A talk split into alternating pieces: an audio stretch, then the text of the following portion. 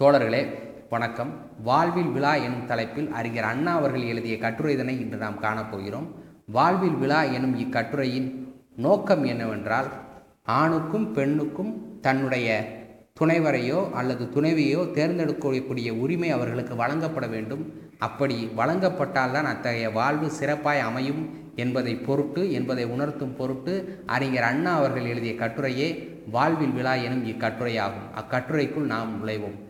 தாலி என்பதற்கு வைதிகர்கள் எவ்வளவு மகத்துவம் கற்பிக்கிறார்கள் கற்பிப்பதோடு மட்டுமா? அதற்காக அவர்கள் செய்யும் வாதம் நமக்கே பரிதாபமாக இருக்கும். நங்கை ஒருத்திக்கு தாலி கட்டிவிட்டதாலேயே ஒருவன் கணவனாக உரிமை கொண்டாட முடியும்.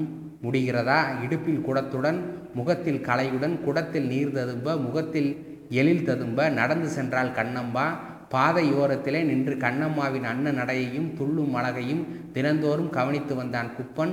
கழுத்திலே கயிறு ஏறிவிட்டால் அவள் அவனுக்குத்தான் மனைவிதானே என்று கிரடுகள் பேசுமே. அதை அடிக்கடி அவன் கேட்டிருக்கிறான். வழக்கம்போல் ஒரு நாள் கண்ணம்மா இடுப்பில் குடத்தை ஏந்தி குளத்தங்கரைக்கு சென்றால் பாதையோரத்தில் நின்று கொண்டிருந்த குப்பனுக்கு அவள் தண்ணீர் கொண்டு திரும்பும் வரை கூட தாழ முடியவில்லை. எதிரே சென்றான். எடுத்தான் தாலி. கண்ணி கண்ணம்மாவின் கழுத்திலே கட்டிவிட்டான்.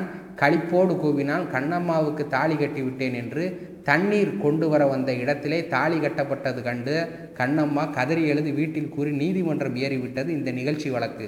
உருவில் நீதிபதி வழக்கை விசாரித்தார் ஆறாமற யோசித்தார்.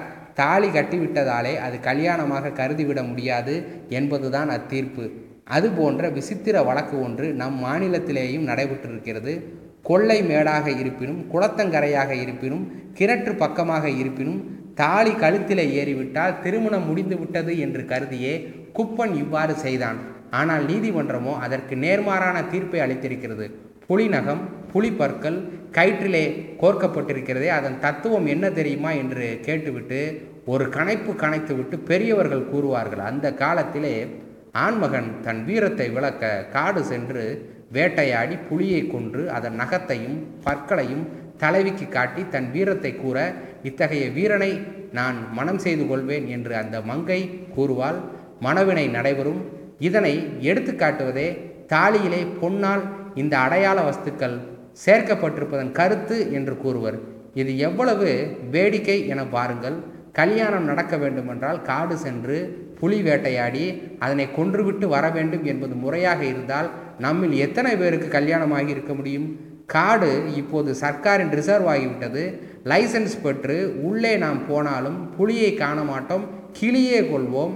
திருமணம் நடந்தாக வேண்டுமே என்பதற்காக கிளி வழி பொறுத்து கொண்டு போய் புலியை கொன்று அதன் நகத்தை நங்கையிடம் கொண்டு போய் காட்டுவதாக வைத்துக்கொள்வோம் அதனை கண்டதும் அந்த பெண்ணின் மனதிலே என்ன தோன்றும் என்று எண்ணுகிறீர்கள்? அடடா! இந்த ஆள் புலியை அடித்து கொன்று விட்டானே இத்தகைய முரடனிடம் நான் சிக்கிக்கொண்டால் நம்மை என்ன பாடுபடுத்துவானோ என்று நடுங்குவாளே தவிர நாயகா உன் வீரமே வீரம். வெறும் புலிநகம் எடுத்து வந்தீரே மறுபடியும் காட்டுக்கு போய் இரண்டு புலிக்குட்டிகளை கொண்டு வாரும் என்றா கூறுவாள். புலியை கொன்றவன் என்றதும் பூவைக்கு கிளிதான் பிறக்கும். திருமணம் நறுமணமாக இருக்க வேண்டுமானால் சம்பந்தம் சம்பந்தத்தை ஏற்படுத்த வேண்டுமே தவிர இத்தகைய கருத்துக்களை ஏற்படுத்த முடியும்.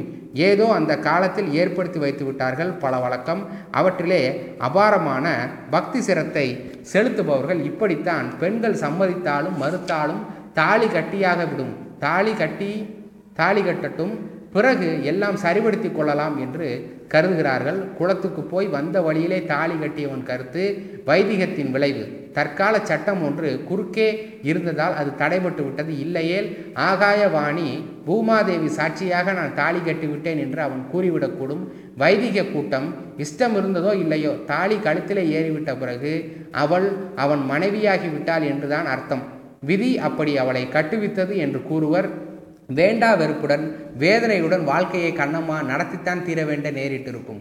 என் தோட்டம் என் வீடு என்று பெருமை பேசிக்கொள்ளும் உடைமை உணர்ச்சியையோ பெரிதும் அடிப்படையாக கொண்டதாக திருமண முறை அமைந்திருக்கிறதே ஒழிய அதன் பின் வெற்றியாக அமையவில்லை.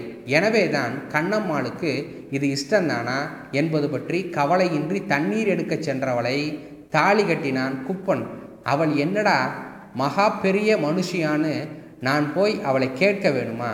நீ அவனை கல்யாணம் செய்து கொள்கிறியான்னு அதெல்லாம் உங்கள் காலத்திலே வைத்து கொள்ளுங்கடா என்று சீறி பேசும் மனிதர்கள் நூற்றுக்கு தொன்னூற்றாறு வீடுகளில் இருக்கிறார்களே இந்த நிலையில் காதல் ஏது?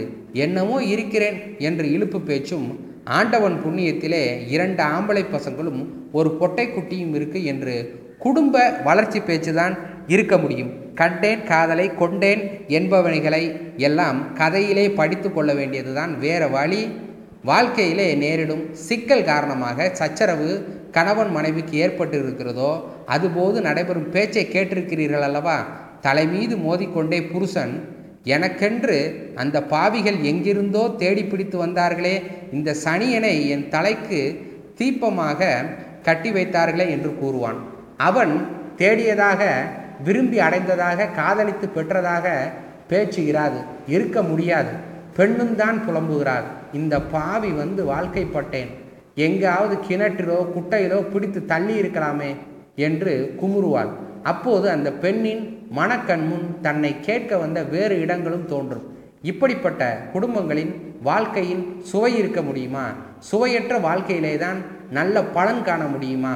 பண்டத்திலே உப்புச்சப்பு இல்லை சுவை இல்லை மண் போல் இருக்கிறது என்று சலித்து கொள்கிறோமே வீட்டு காப்பியில்லை மனமில்லை பால் அதிகம் விறுவிறுப்பும் இருப்பதில்லை என்று கூறி ஓட்டலை தேடுகிறோமே பண்டத்துக்கும் வானத்துக்குமே இந்த அளவு சலிப்பு தட்டும்போது வாழ்க்கை துணை வளமற்ற வளர்ச்சி வறட்சி மிகுந்து வம்பு வல்லடி நிறைந்து வாழ்க்கை துணை தேடும் முக்கியமான காரியத்தை துவக்கத்திலேயே செம்மைப்படுத்தி கொள்ளாமல் பிறகு தவறான வழி நாடாதே என்று அபாய அறிவிப்பு பலகை தொங்கவிட்டு என்ன பலன் காண முடிந்தது? பொது மாதரை கூடுவது தீமை பாவம் கேடு என்று எவ்வளவோ அறிவுரைகள் அறிவுரைகள் கூறியும் கண்ட என்ன? இன்பம் இல்லாத இல்லம் ஒரு இருண்ட வீடு.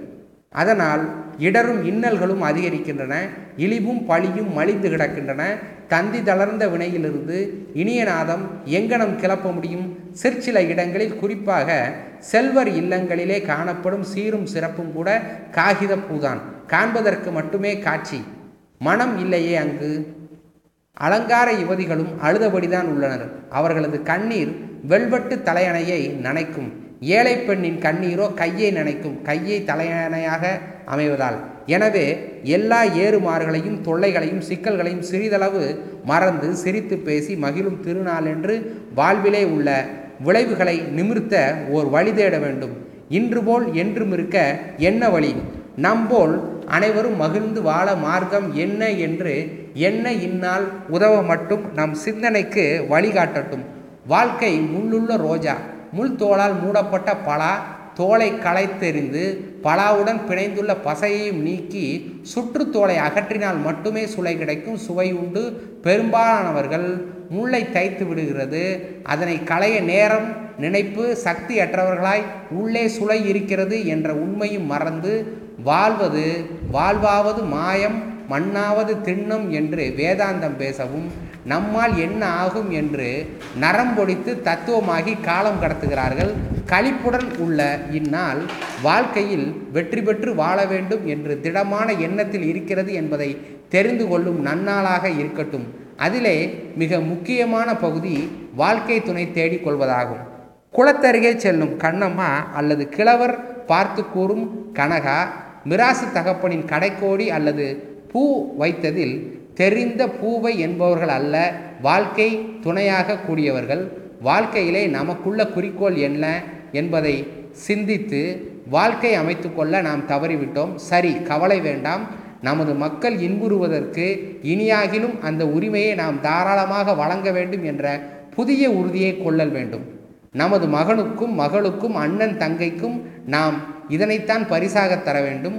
புழுத்து போன பழைய சம்பிரதாயங்களை பேசி தாலி கட்டி விடுவதாலேயே வாழ்க்கை மலர்ந்து விடாது.